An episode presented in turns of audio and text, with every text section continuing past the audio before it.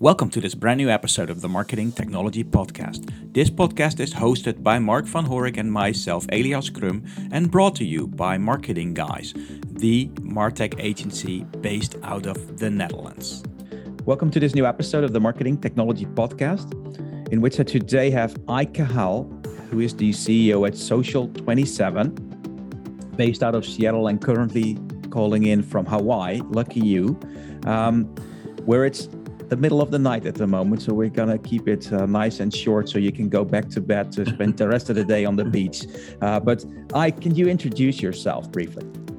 Certainly, Elias. Uh, my name is Ike Kehal, as you mentioned. I am the CEO and co-founder of Social 27. Uh, been doing this for a while. Uh, started my career at Microsoft, uh, doing worldwide events and worldwide marketing. Uh, traveled the world, uh, doing all sorts of events. It was a very fun time of my life uh, certainly realized that there, there was a lot better ways that we could do events um, and certainly accelerate that marketing funnel. And uh, that's when I left Microsoft to start Social 27. Um, and it's been a few years now doing this. Yeah. So you had to wait a few years, but then Corona hit in or COVID hit in, which came as a as a blessing to you probably in your uh, your business. Uh-huh. But I would say that. Yeah. Yes, I mean, it, they say overnight success takes about 10 years. So that's kind of how it happened. Yeah. Absolutely. So that's that's yeah. that's great. You know, I've spoken to to more people that, you know, Corona came as a blessing to and, and a, a lot of others that, you know, had were hit dramatically by it, of course. But um, today we're gonna talk uh, virtual and hybrid events. Um, you have all the experiences social 27 but also at microsoft where you used to work before um, and spe- specifically for B2B, those hybrid events are very important. And let me first of all start by, by asking you a question um, and based on some experience I have with events, because what I see a lot happening around myself here is that B2B marketers tend to bring their offline events or in person events to uh, hybrid or online by just copying them. Is that the way to go? No, certainly not, Elias. So the point is, is I think it's very similar to when e-commerce kind of started online, right? So what people would do is they would take their um, catalog of goods that they are selling and just paste those pictures on a web page with a price and then say here's my phone number call us and we'll send it to you right that's how e-commerce kind of started back in the day so that's the same exact thing that is happening with events right now where people are taking their exact format even the number of sessions, the number of days, um, the, the, the timing of the sessions, and the number of tracks in the event, and they're completely copy pasting it online. So the reason why events are done in a certain way in person is because of the limitations that we have around the venue. Um, you know, we can not have it forever. We can only have it for a certain few days. You know, and so forth. And so that format works well for that in-person event. But as soon as you're bringing into a hybrid or a virtual format, you have to now start thinking the, of the medium. Uh, the medium is online, and you know it, it's a completely different experience. So you have to adjust to that. You have to be able to uh, see what are the best practices online.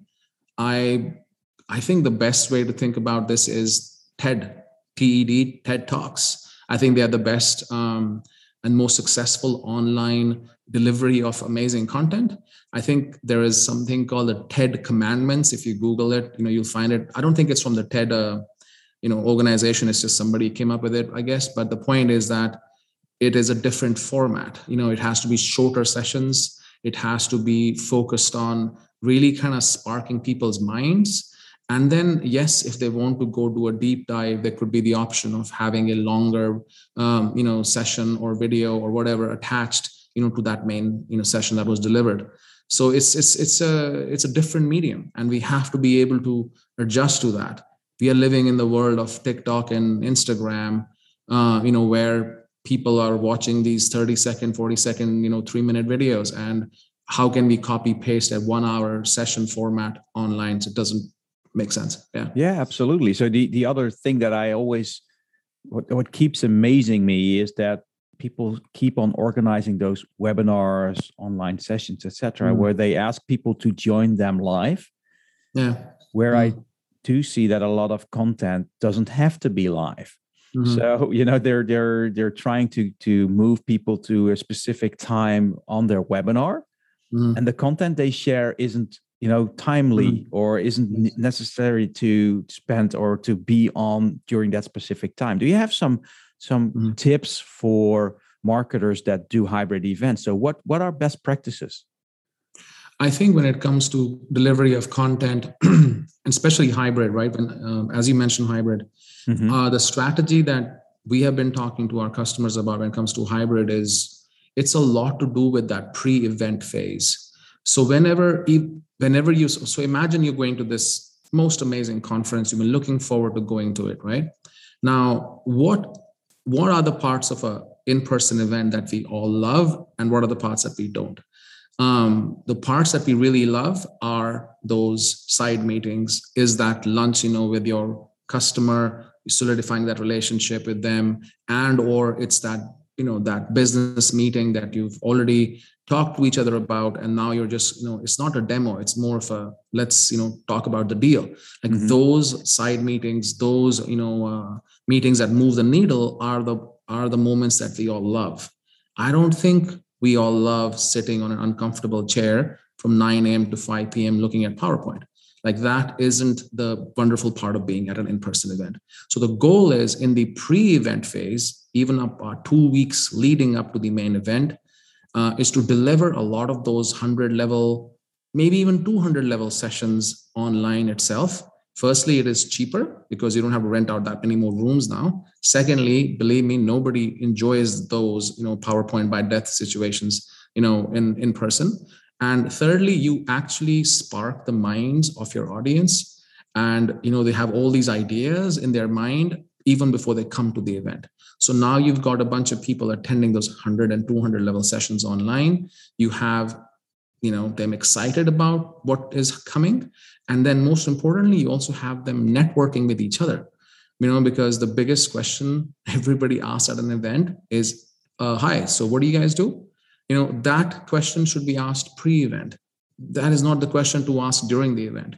So when you go to the event you already have sparked your mind you know with this content. You've already got maybe a bunch of demos done with those virtual expo hall. You've met a bunch of people online done a few calls with them zoom calls microsoft teams calls whatever be. So now when you're going there you know what? You know exactly who you want to talk to. It's relevant conversations. You, and then you're rolling up your sleeves and getting deep into that content versus an intro of that of that uh, you know particular topic so I think that is the best use of that in-person time. So use that pre-event time period for delivering the 100 level content, for getting people to contact each other, talk to each other, check out the virtual expo hall, and then in person will be so much more relevant and amazing ROI for everybody who comes in there. And then mm-hmm. certainly post event is all about the connections you missed or the content you missed out on and and then most importantly spreading that word to other people who you think will benefit from that so I think having this pre-event, during event, and post-event,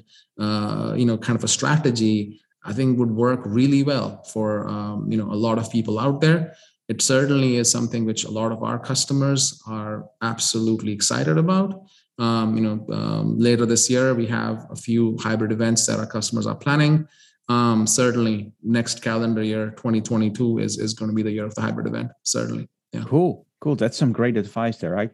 Because you know that's that's what B two B marketers are struggling with, I think, because they they they don't even think about the pre-event phase. They're just you know mm-hmm. working towards a great event on a specific day, whereas actually what you're saying is it's all about the pre-event and the post-event. Uh, mm. So and and making the right content during the event. Cool. Cool, great. You, you also you also mentioned um, it, you mentioned it's uh, a little fast there. Um, the virtual booth or the virtual sponsor booth. Um, how do you see that working in an online environment? Because yes, of course, when you have breakout sessions, and during those breakout sessions, uh, we all we all have been to those conferences, right? So you have those powerpoints that you listen to, and then you have a coffee break, and during the coffee break, you visit some booth and you talk to people. Um, I've had some online experiences where they try to yeah copy that and and you would move on your screen from booth to booth mm. it didn't seem very inviting to me how do mm. you have you ever have you seen successful applications there or successful uses of the, of those let's say booth visits mm-hmm. so i think uh, i compare the expo hall in person or virtual the way it is mostly done to a used car sales lot mm-hmm. right? As soon as you go in there like everybody springs on you and they want to sell you something you know and that i think is an unpleasant experience. Even when you're walking around in a expo hall in person like you're hiding your like you know if somebody you know just looks in your eye like gonna grab you right? So the point is or otherwise you got a bunch of people out there just looking for free t-shirts. So the thing is you know it's just like not a good use of anybody's time. I compare that whole situation to um it's not like buyers don't want to buy you know they do but it's the whole the whole experience of b2b buying is like kissing 100 frogs to find a prince or a princess right? I mean that's how it is and nobody wants to kiss frogs. I don't know many people want to do that. So the point is it's about relevance. The people do want to go and understand solutions. Once they once you watch the experts talk about something you you know your mind gets sparked you go and discuss that with your peers and you know share best practices with them. And then you're like wow this is amazing stuff. I think i really want to explore this further. The third step immediate step is to go and explore the solutions and services that are available for you to take action on what you just learned. So it's not like people don't want the boots. It's not like people don't want that knowledge. They just want the relevant knowledge right? So i think the goal out here is really understand what the attendee wants and what their intent is, right? So, I mean, we're talking about marketing here. I mean, everything is about attendee intent. So, as soon as you're able to understand the intent of the attendee, you can give them the most relevant recommendations for who and which booth they should go to. And now, then you've got a match, you know, where both the parties feel it's a good use of their time, you know, and then they can find their prince, princess, or oh, whatever else they're looking for right? Cool. so that i think is the right way to do it. Yeah. That's some great advice there because you know that's that's you know the experience i had were not like that. They were like you know, go ahead and they would set you free in some kind of online environment where you would have to visit and you know you, you don't see the people you don't it, it's not like like the in-person event um, but the way you're describing it is is like really focused on your needs. That would really satisfy me when I had like a, an event like that or visit an event like that. Um, a final question because it's it's it's some great info that you already shared here, and I think it's very useful to the B two B marketer.